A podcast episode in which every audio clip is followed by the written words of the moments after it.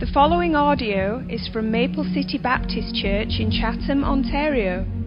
For more information about Maple City, please visit us online at maplecitybaptistchurch.com. Let me direct your attention this morning to Philippians chapter 4, and we'll look at verse 6.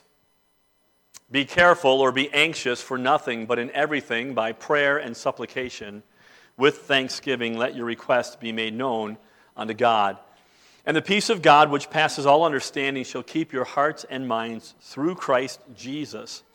Finally, brother, finally, sister, things, whatsoever things are true, whatsoever things are honest, whatsoever things are just, whatsoever things are pure, whatsoever things are lovely, whatsoever things are of good report, if there be any virtue, and if there be any praise, think on these things. Those things which you have both learned and received and heard and seen in me, do, and the God of peace shall be with you. There's a book in the Old Testament, I'm sure you're familiar with Jeremiah. What you might not know is that Jeremiah was a prophet speaking to God's people, the nation of Judah, who were looking now at their last days. They had continually rebelled against the God of heaven, and now they were about to go into captivity. And there were people saying to them and trying to encourage them, but here's what the Lord said He said, They have healed also the hurt of my daughter, the daughter of my people, slightly saying, Peace, peace, when there is no peace. I've been amazed as we've gone through the book of Philippians how every week it sort of speaks to the culture in which we find ourselves. We live in a world today where we can say peace, peace. But the truth is, there is no peace. There is turmoil, there is anger, there is hatred, there is injustice, there's anxiety, there's worry, there's fear, and there is no peace. And, and I expect that from the world. But the problem comes when that attitude starts to creep into the church of Jesus Christ. And I'm amazed as we read the letter to the Philippians. Again, a church who is suffering and struggling through being marginalized by their culture, being persecuted, being separated from Paul, who they were in ministry with, who now is in prison. He writes to them, and if you were listening, there were two phrases that ought to just pique our interest this morning in light of the world that we live in. The first is found in verse number seven, where he says that the peace of God which passes all understanding, will guard and keep your heart. And then it's fascinating that he ends verse 9 by saying that the God of peace will be with you. And again, um, Paul is not being flippant here by just saying, oh, just you've got peace. Peace, peace, peace. Don't worry about it. Remember, Paul again is in prison. He's writing to a people who are persecuted. And what he wants them to know is that in the midst of this time, they can have the peace of God that passes all understanding, and greater than that, they can have the God of peace in their midst as a church. And so he is speaking to a people who need to rearrange their thoughts and their lives in order to have this peace. And I submit to you this morning that we as God's people must rearrange our thoughts and our lives to interact with this peace. It has been said that the definition of insanity is doing the same thing over and over again and expecting a different result. Which, by the way, Einstein did not say that. He's quoted as saying that it, that was not from him. But certainly that statement is true. That God's people continue to do the same thing over and over again and somehow expect a different result. Somehow we expect them to have peace, and this peace that guards our heart, and God, God, the God of peace, being in our midst, while we continue to have the same fleshly responses to life's problems. While we continue scrolling on Facebook for hours, while we have mind numbing, anxiety feeding media 24 7. And Paul says to these people, we must rearrange our thoughts and lives through discipline, Listen, and, and I know this is going to sound like hyperbole to you, but I mean this. This morning should be very practical for all of us, and I honestly believe that if we'll take what Paul is saying here and apply it to our lives, this can change our lives. And I, am not, I know, oh, pastor said that every week, right? Ah, it's going to change your life. Well, the Word of God should change our life. But I'm telling you this morning, with what Paul is telling to these people, in the midst of a world that doesn't have peace, it applies to us. And if we will do it, I promise you, by the authority of the Word of God, you can have the peace that will guard your heart in times of anxiety, and you can have the God of peace dwelling in our midst. So, what have we learned so far? Well, we learned a couple weeks ago that Paul says when anxiety appears, that the cure is prayer. Be anxious for nothing, but in everything, by prayer and supplication with thanksgiving, let your requests be known, made known unto God, and the peace of God that passes all understanding will keep your hearts and minds in Christ Jesus. And so we are to pray. And I hope that since you heard that message, three weeks removed now, that when anxiety filled your heart and your mind, and cars broke and fridges went, and problems happened and reports came back and test results were being waited for, that you and I took that scripture and took our burdens and cast them before Christ. What good is it to come every week and not do that? Because that's secure. And so we're to pray. And I pray that you have done that. I have to tell you honestly, it has changed my mental makeup thinking about what, what I face every day knowing that Christ is in control, He's in charge, He loves me, He is the author of my story, nothing surprises Him. There is peace that guards our hearts when we do this. So we're to pray, but then we are to ponder. And when life gets disorderly, and life will get disorderly, you should have seen the cast this morning. I, mean, it's like outside was great, and all of a sudden we're inside, and you think it'd be glorious. It was not glorious. Uh, there was chaos going on this morning, and then we got it together, which was a good thing. But when, when life gets that way, remember we are to ponder, to think. Our spiritual stability is a result of how we think. And in verse number 8, Paul then runs through how our minds are to be occupied to ponder the word. He says, Whatsoever things are true. And here's what truth is that which corresponds with reality. Truth is not what you think it is. Truth is not how you feel. Truth is not what someone told you. Truth is what God tells us. Just the facts, ma'am. He tells us what corresponds with reality. Whatever things are honest, which means noble, above the dirt and the scandal of this world. Things that are just, which means they're right, especially in community. How to be fair with one another as we talk and work our differences out how to be pure, to think on this thoughts and actions that lead us away from sin and shame and towards God and worship.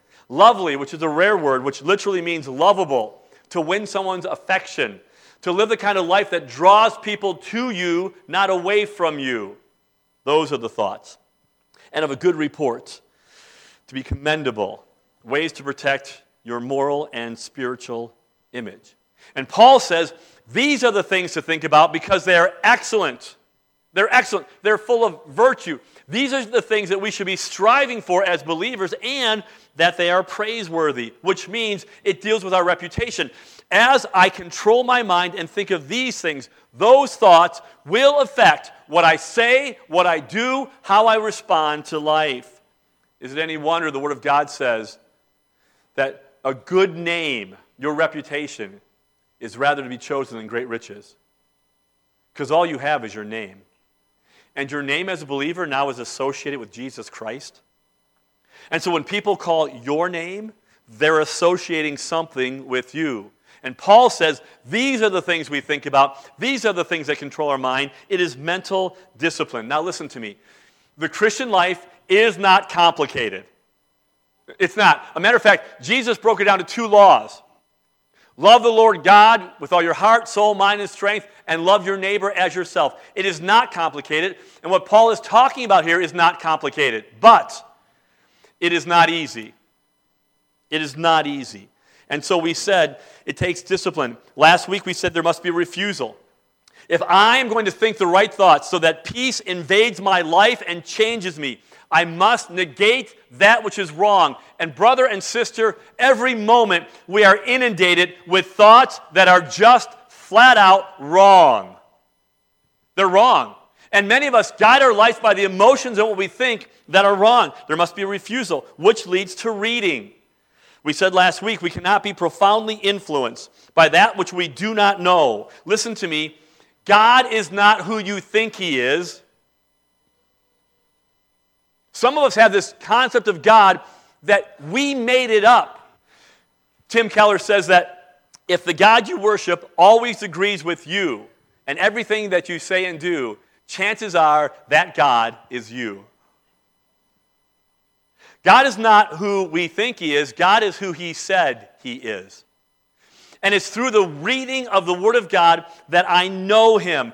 You and I, as believers, if our minds are going to be right, we must be exposed to the Word of God, which is true and honest and just and pure and lovely and commendable.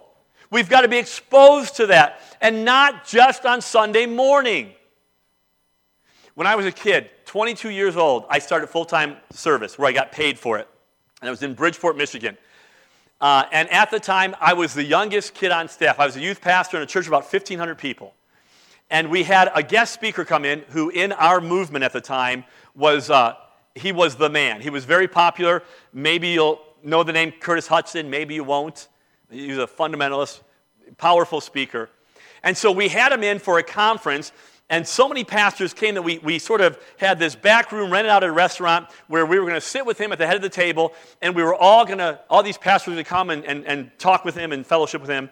So here I am at 22 years old. We go to this restaurant, and you know how it is when, you're, when you go someplace where you don't know where to sit? It's like, I don't know, where, where is this order at? So I'm 22 years old, the youngest guy in the room, and so I'm just waiting back to see where everyone shakes out, right? And when it's all said and done, here is the guest speaker at the head of the table, and there's an empty seat right next to him. And my pastor said, Brother Dresser, come and sit over here. It's like, oh, stink.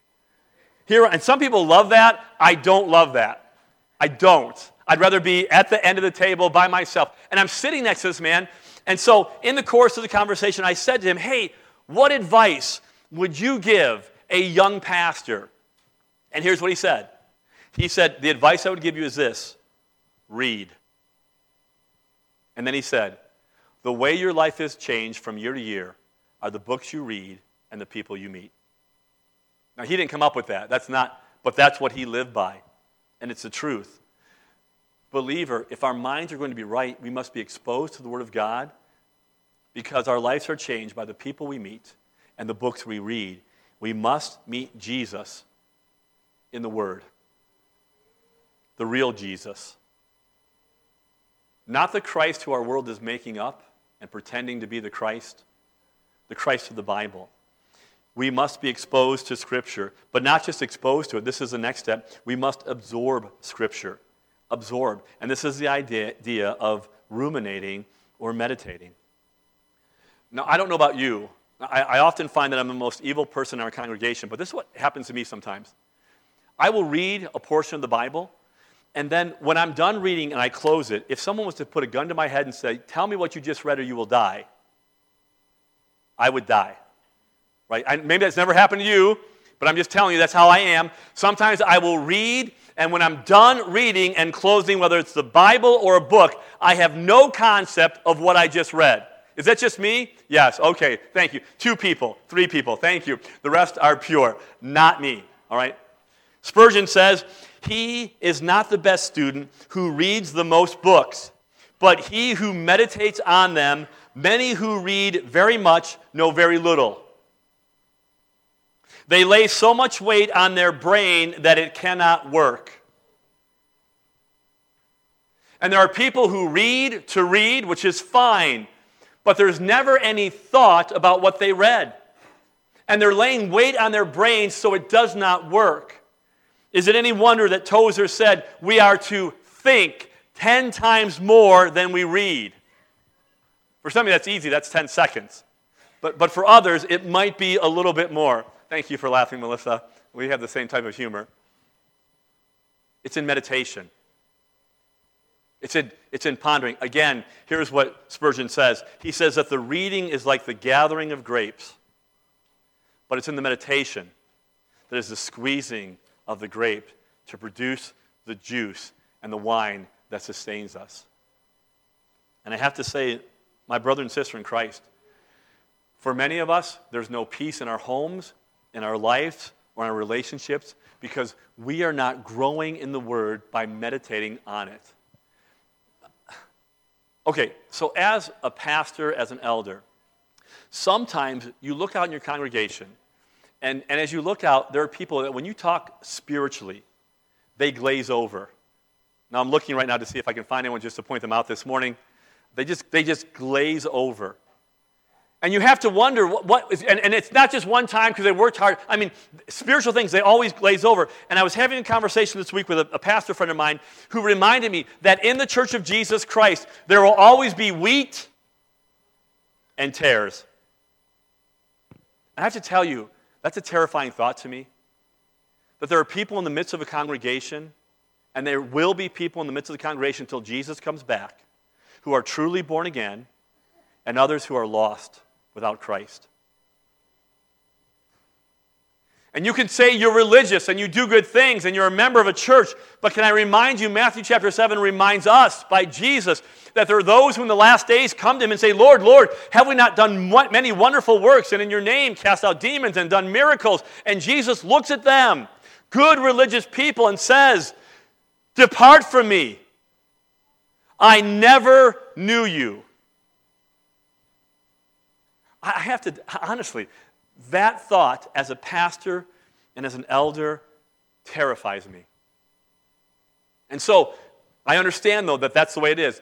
But there are times when Christian people sometimes don't get it, and it's not that they're lost. They are truly saved. But they've been reading or listening and never taking the crushing and the squeezing of what they've heard and applying it to their lives. Believer, there is real fruit in our lives when we meditate on the Word of God, not just read it, but meditate and absorb it. Th- that word means to think, to muse, to ruminate, to chew it up, to bring it up, to get everything you can out of it so that you gain the nutrients that you need. So I want to show you the fruit of this this morning and then challenge you with the rest of the text, okay? So Colossians 3:16. Here's what Paul says. And this is exactly what we're talking about. He says, Let the word of Christ dwell in you richly in all wisdom, teaching and admonishing one another in psalms and hymns, spiritual songs, singing with grace in your hearts to the Lord. And I just want to break this down because it's really important. Uh, he says, Let the word of Christ. So he's talking about what we're talking about the word of God being within you. The word let is a present active imperative, which means it's a command.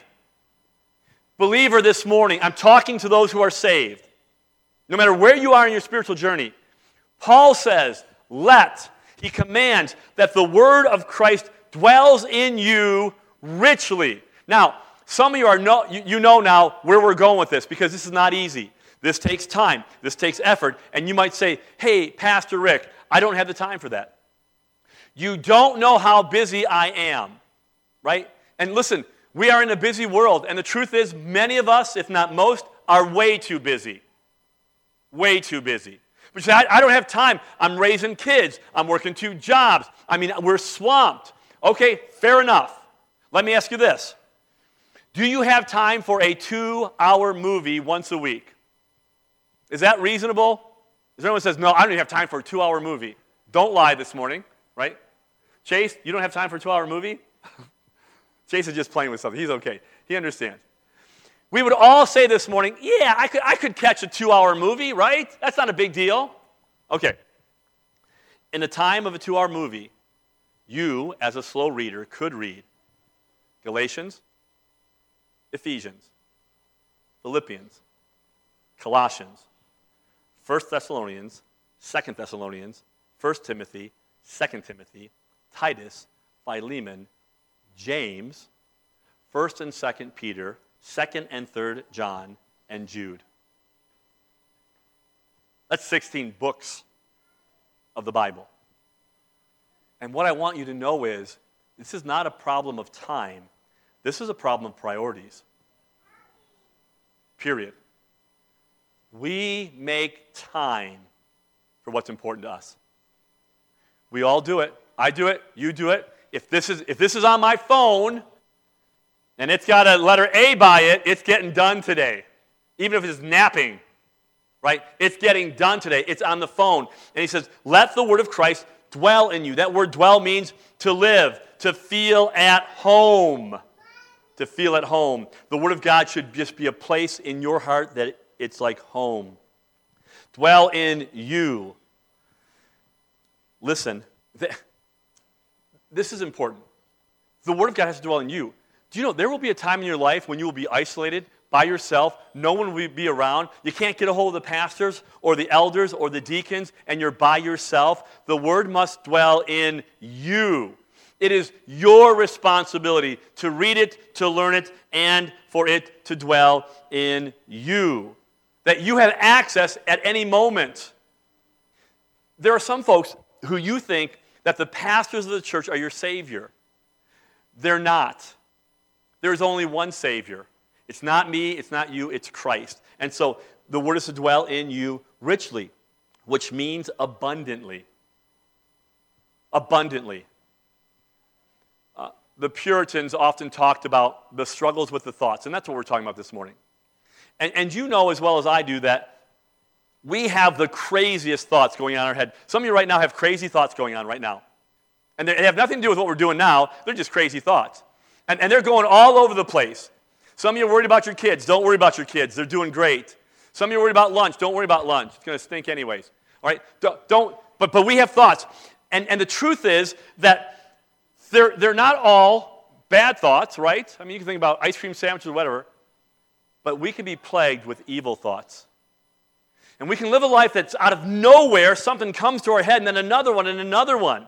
And the Puritans used to use this illustration, which I thought was really powerful. They would say that those evil thoughts are like bats in a barn. If you have a big barn with a spacious top, bats are flying all over the place.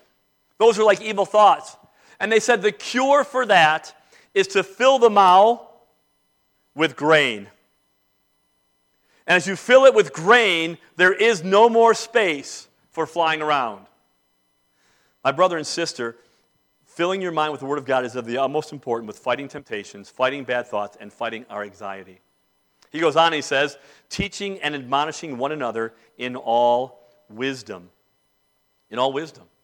So, the Word of God is connected with teaching one another. Again, the importance of the church.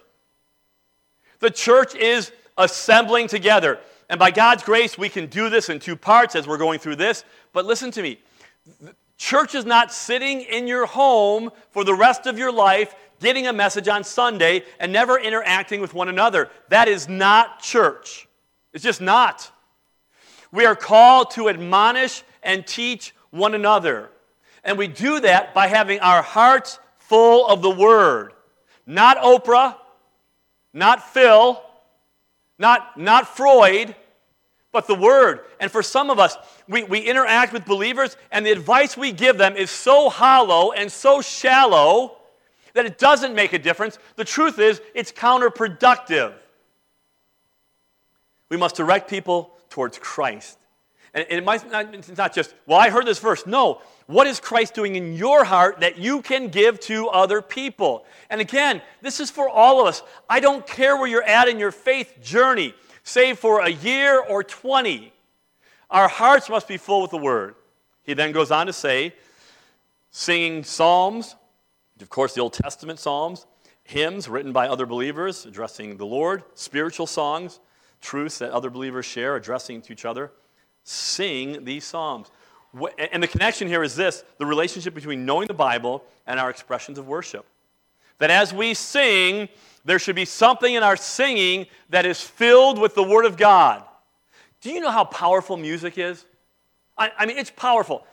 I know songs, I know lyrics of songs, like whole songs from 40 years ago. 40 years ago. There, there are artists that I know, if you said that name, Mark, I would know who you're talking about. I would tell you all the words to that song. Why? Because it becomes part of us. Kim and I now are, are empty nesters. We've been empty nesters for two years. And when it first happens, it's terrible. It's like, oh my goodness, I, I love the kids. I miss the kids. I can't believe we're by ourselves. And then after about a week, it's fantastic. It's like, th- this is the best thing ever. It's, it's, we don't worry about what we're eating, what we're doing. It's, it's fantastic. And so now we get pretty bored every now and then. And so we play this game in our house. And we have, you know, Alexa, and we will turn our back and say, Alexa, Give us a top 10 songs in any genre from the 70s, 80s, or 90s, or even 60s or 50s. And do you know, I still know almost all those lyrics. And so the game is the first one up to five wins. But I don't know the titles. And Kim knows the titles, and she's been killing me every week at this. I can't, I can't win in any genre. None. None. Why? Well, not why I can't win because I know the titles, but, but why is music so important? It becomes part of our life. Does it not? There are songs in your head. As Christians, the songs we sing should be full of doctrine, they should be full of truth. We fill our hearts, it fills us with joy. And then it says at the end of the verse, with grace in your hearts to the Lord. It has a picture of us being so full of Christ. There's grace, there's peace, there's gratitude, there's thanksgiving.